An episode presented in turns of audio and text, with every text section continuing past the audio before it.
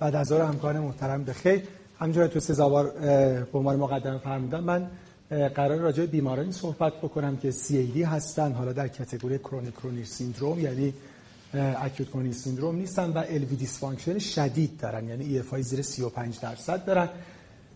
عمده تمرکز من تو این 25 دقیقه که خدمت شما هستم رو بحث مهم این که آیا اینا revascularize بشن یا نشن که خب تو practice خیلی خیلی مهمه. همونجور که می‌دونیم تمام بیمارانی که ما شک داریم اینها CAD دارن باید براشون اکو انجام بشه. همشون هر بیماری که ما شک به CAD دارن. شک به CAD داریم. اما توی اکو دنبال چی هستیم؟ یکی که ببینیم آیا اصلا علت دیگه ای پیدا می‌کنیم یا نه. ممکنه اصلا ما یه اختلال دریچه‌ای پیدا بکنیم و علت درد سینه بیمار رو به اون در حقیقت بتونیم نسبت بدیم. مثل مثلا تنگی شدید دریچه آورد. پس پرسد دنبال علل دیگه یا آنژین میگردیم.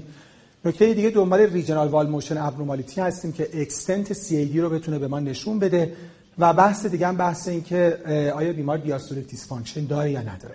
اما یه نکته دیگه که تو اکو دنبالش هستیم خب می‌دونیم که CAD شایع ترین علت heart failure ه و دنبال این میگردیم که ببینیم آیا بیمار LV systolic dysfunction هم داره یا نداره. مثل همین اکویی که می‌بینیم یعنی ما دنبال measurement LVEF هستیم برای risk stratification این شاید مهمترین نکته انجام اکو باشه در بیمارانی که شک به CAD داریم.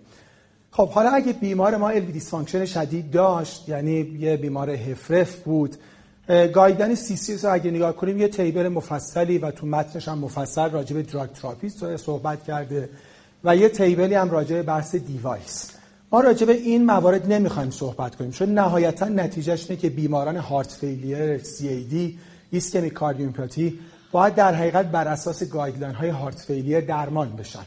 یعنی guideline chronic coronary syndrome نکته جدیدی نسبت به guideline های heart failure به جهت درمان medical و درمان device برای این بیماران نداره. اون قسمت شاید خیلی سخت و challenging این بیماران این چند تا سوال باشه. آیا لازمه ما آناتومی کرونر این بیماران رو بدونیم؟ اگه بیماری با EF 15 20 درصد اومد یعنی این کنجکاوی ما آیا به بیمار کمکی می‌کنه که two vessel three vessel extent CAD چقدره؟ سوال بعد این که آیا لازمه که ما viability شون رو بدونیم یا ندونیم؟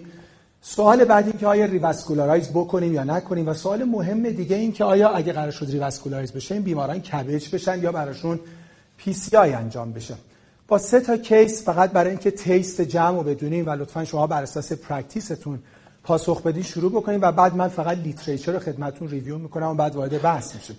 سوال اول آقای 52 ساله‌ان با تنگی نفس هیچ سابقه ای نداشتن ECG شون left bundle branch block داره lab test اشون نرماله و در اکو LV moderate enlarge و یه EF 20 درصد همراه با mild MR دارن. شما در practice شون به جهت CAD evaluation و decision برای این بیماران چی کار می‌کنین؟ آیا بیمار رو stress imaging می‌کنیم برای بررسی ایسکمی و viability منظور پله اوله. ممکن شما در ادامه خیلی از این کار انجام بدید آیا بیمار رو مستقیما coronary angiography می‌کنید که آناتومیش رو invasive ببینید؟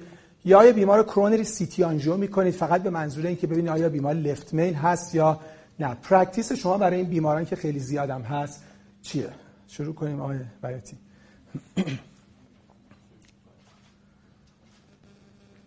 خب.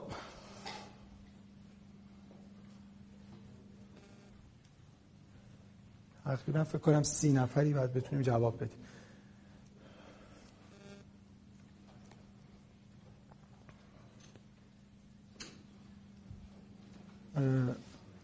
گزینه مورد نظر رو می‌ذاریم فقط اوکی باید بزنین که ثبت بشه. 23 نفر فکر کنم تو سالن بیشتر باشه. خب یه تنوع خوبی وجود داره. گزینه اول این بود که بیمار رو از نظر ischemia viability بررسی می‌کنیم. خیلی ها بیمار رو مستقیم coronary angiography کردن و یه عده هم coronary CT angio کردن برای left main evaluation برصد یه تنوعی پس توی practice وجود داشت. case دوم خانم 62 ساله یعنی ایشون هم با تنگی نفس hypertensive و یه تغییرات ST-T در حقیقت توی ECG شون دارن. lab نرمال ایشون EF شون 15 درصد و moderate MR دارن. cath شدن three vessel ن و رگ ها برای CABG مناسبه. practice شما چیه؟ مستقیم بیمار رو برای CABG میفرستید یا viability study می‌کنید؟ برای CABG مناسب یعنی چی برای PCI مناسب نیست؟ اینجا فعلا بحث من سوال PCI هم می‌پرسم. بله. فعلا حالا بگیم مثلا revascularization یا viability study حالا case بله. یه دقیقه باش.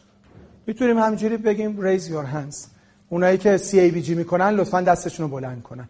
اونایی که مستقیم بیمار رو برای CABG میفرستن بدون viability study اسمشون رو یادداشت کنیم بعدن به مشاوره رو ببینیم. آره و اونایی که میفرستن مریض برای viability اونام که جواب ندن با اونایی که جواب دادن consult می‌کنن. میندازن گردن. اونا یه دم با گروه heart failure مشاوره میدن احتمالاً که گروه heart failure تصمیم می‌گیره و case سوم آقای 71 ساله‌ان ایشون هم با تنگی نفس سابقه خاصی نداشتن. ایشون هم یه سری تغییرات ST-T در نوار قلبشون lab test نرمال این سوالی که آقای درگاهیان شما دنبالش آقای دکتر درگاهیان دنبالش و EF 15 درصد moderate MR two vessel proximal LAD و RCA mid portion و برای CABG مناسب برای PCI هم مناسب. سوالی که هستین که شما چیکار می‌کنید آیا بیمار CABG مستقیم می‌دید؟ PCI می‌کنید رو دورگ اف اف آر گایدد پی سی آی می‌کنید رو ای و آر سی ای. حالا هر کدوم که در حقیقت FFR ش به نفع آنژیوپلاستی بود که سود ببره آیا viability study CABG viability study PCI؟ بود کنیم بود کن. A B C D E. شروع کنیم داره ووت میشه. ووت کن. آه نمی‌بینیم آخر چیزشو. بارشو. اشکال نداره. اشکال خب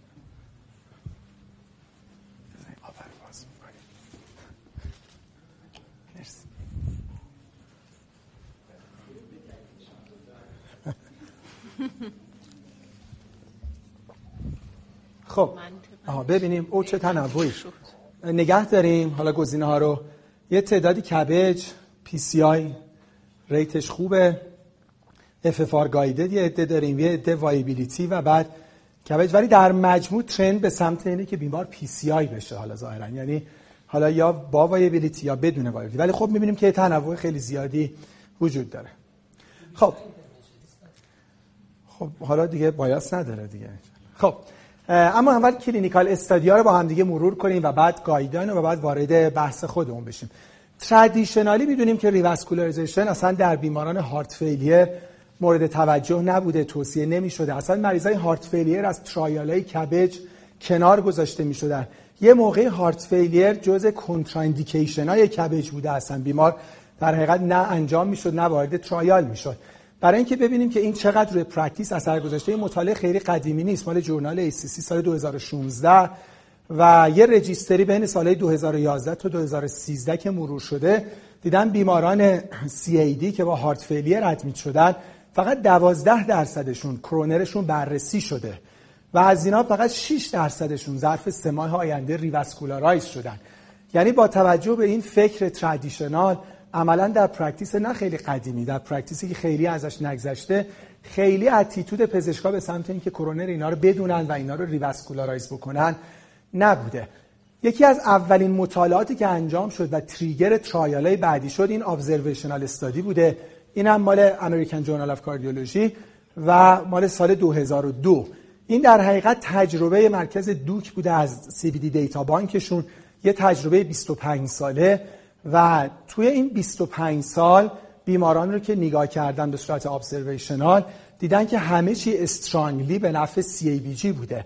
بدون اینکه اصلا اهمیتی داشته باشه severity CAD علائم heart failure شدت ventricular dysfunction همه چی به نفع بیمارانی بوده که CABG شدن نسبت به بیمارانی که فقط براشون درمان دارویی انجام شده.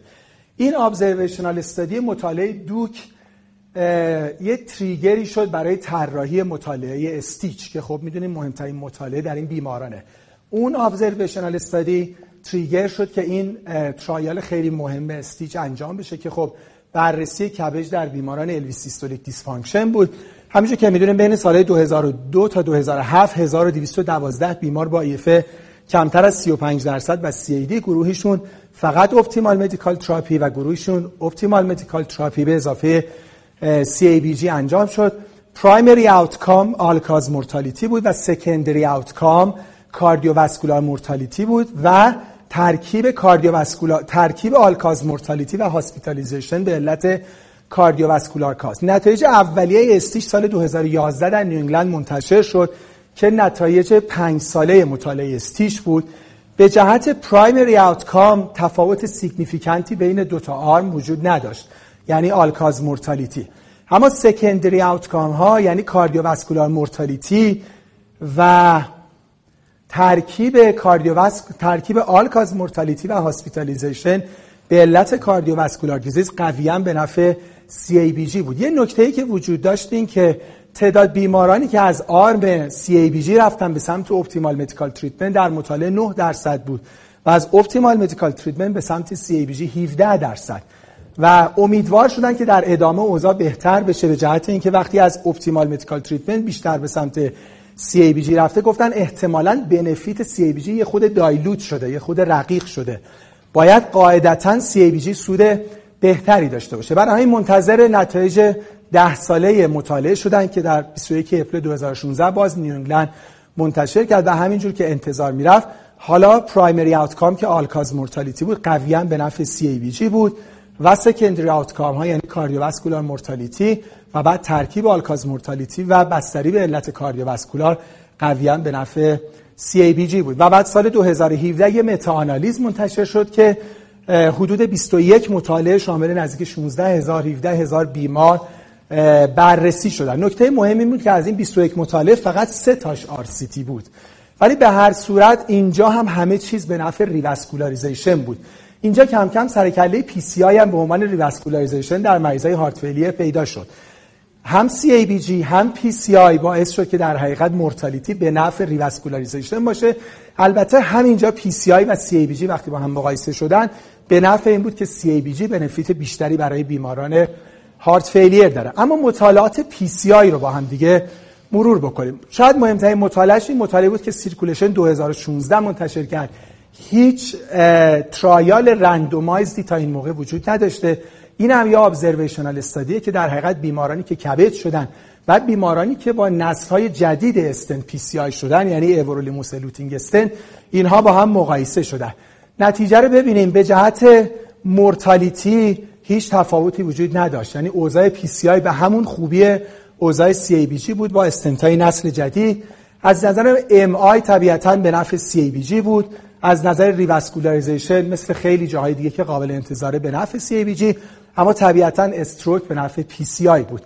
این البته یه observational study ه این هم trigger ی شد برای اینکه 2018 اعلام کردن که یه trial مهمی داره انجام میشه. دقیقا معادل STICH ولی این دفعه با PCI که مطالعه مهمی REVIVED ه که در حال انجامه. این اولین randomized trial efficacy safety PCI در بیماران ischemic cardiomyopathy prospective multi center open label و یه follow up حداقل دو ساله خواهد داشت. primary outcome ش all-cause mortality و hospitalization ملت heart failure و secondary outcome حالا LVEF quality of life appropriate ICD treatment و acute MI یه نکته خیلی مهمی که در inclusion criteria اینها علاوه بر extensive CAD و EF 35 درصد این هست که اینا viability study هم داشته باشن. سال 2018 که journal ACC طراحی این مطالعه رو منتشر کرد تا اون موقع 700 بیمار enroll شده بودن. ببخشید 400 بیمار enroll شده بودن که البته به جهت اینکه مطالعه power کافی داشته باشه باید به 700 بیمار برسه و احتمالا پیش بینی می‌کنن که ظرف یکی دو سال آینده این trial که دقیقا معادل trial STICH هست نتایجش منتشر بشه و حتما یه خورده این area رو روشنتر می‌کنه. اما بحث viability آیا مهمه یا نه؟ خب traditional ما دوست داریم همه مریضا رو viability چک بکنیم. این شاید نکته ای باشه که باز دوباره یادآوری بکنه که practice مدرن و practice ی که به نظر میاد درست باشه بیشتر practice بر اساس trial هاست نه practice بر اساس تفکر پاتوفیزیولوژیک. ما اگه پاتوفیزیولوژیک بخوایم فکر کنیم طبیعتا برای مریضام این مثال می‌زنیم دیگه. میگیم ما مثلا آب به زمینی که به مثلا بایره برسه فایده نداره. ما می‌خوایم بررسی بکنیم که ببینیم این هنوز حاصلخیزی داره وگرنه اگه مثلا رگای شما باز بشه بایپاس بشه استنت گذاشته بشه و در حقیقت سلول زنده وجود نداشته باشه viability نداشته باشه این فایده بی فایده است. این میشه در حقیقت نگاه پاتوفیزیولوژیک. اما نگاه trial چیز دیگه ای رو نشون داد. خیلی جدید همه می‌دونید که در سال 2019 نتایج trial STICH رو یه بار دیگه معرفی کردن ولی این دفعه در دو گروهی که viability داشتن و نداشتن. خب صحبت شد که all-cause mortality overall که به نفع CABG بود. اما وقتی دوتا رو جدا دیدیم with viable myocardium به نفع CABG without viable myocardium بازم به نفع CABG و نتیجه گرفتن که این نتایج این concept رو support نمی‌کنه که viability با long term benefit CABG در بیماران cardiomyopathy association داره. و ظاهرا اینکه CABG اوضاع اینا رو بهتر می‌کنه ارتباطی به EF اینا نداره. در این مطالعه بیمارانی که viability داشتن EFشون رفت بالاتر. فرقی هم نمی‌کرد. CABG شده باشن یا optimal medical therapy در هر صورت EF شون رفت بالاتر. اما اونایی که viability نداشتن و EF شون هم نرفت بالاتر اونا هم survival benefit داشتن از CABG پس معلومه که این revascularization و خون رسوندن به جاهایی که خون نمی‌رسیده مکانیسمش در افزایش survival چیزی بیشتر از خون رسانی و افزایش EF ه خب حالا guideline ها رو با هم مرور بکنیم از یه خورده قدیمی تر تا guideline های جدیدتر. اول guideline های آمریکایی رو ببینیم. guideline heart failure ه 2013 که یه update 2017 داشت. کلاس یکش در revascularization بیماران severe LV systolic dysfunction. طبیعتا مال کسایی که آنژین دارن. با اونایی که آنژین دارن ما اصلا کاری نداریم. یعنی اونایی که رو guideline directed medical therapy همچنان آنژین دارن. همونجوری که guideline CCS 2019 هم گفته خب اینا revascularize میشن. همونجور که صحبت شد ما می‌خوایم علائمشون بهتر بشه. اما به نیت بهبود survival میشه کلاس 2A در بیمارانی که viability دارن بر اساس این guideline و بدون توجه به viability regardless of whether viable myocardium is present این میشه کلاس 2B و هر دوتا با CABG این guideline heart failure آمریکاییه. پس ببینید که viability همچنان توش مهمه. اینا خب قبل سال 2019 بوده که نتایج STICH اومده. اما appropriate use criteria ی آمریکایی ها اگه برای revascularization بخوایم ببینیم اینجا یه خورده اوضاع بدتره. همون CABG تازه به غیر از مریضایی که left main نیستن کلاس دوی B ه و برای PCI هم میگن ما data ی sufficient ی خب طبعا نداریم appropriate use criteria بر اساس data ست اما guideline اروپایی رو ببینیم. guideline اروپایی ها. 2018 revascularization EF زیر 35 درصد. طبیعتا مثل بقیه guideline های اروپایی اینجا یه خورده دست بازتره. بیماری که severe LV systolic dysfunction داره و CAD suitable برای مداخله اینکه revascularize بشه overall کلاس یک recommendation البته با level of evidence B CABG کلاس یک اگه بیمار single vessel یا two vessel باشه PCI کلاس دو A حتی اگه بیمار three vessel هم باشه و تیم تایید بکنه که بیمار می‌تونه PCI بشه. حالا بر اساس شرایط عمومی و بر اساس risk factor ایی مثل دیابت حتی در بیمار three vessel هم PCI همونجوری که دکتر درگایان present می‌تونه کلاس دوی A recommendation باشه بر اساس appropriate use criteria ی guideline اروپایی.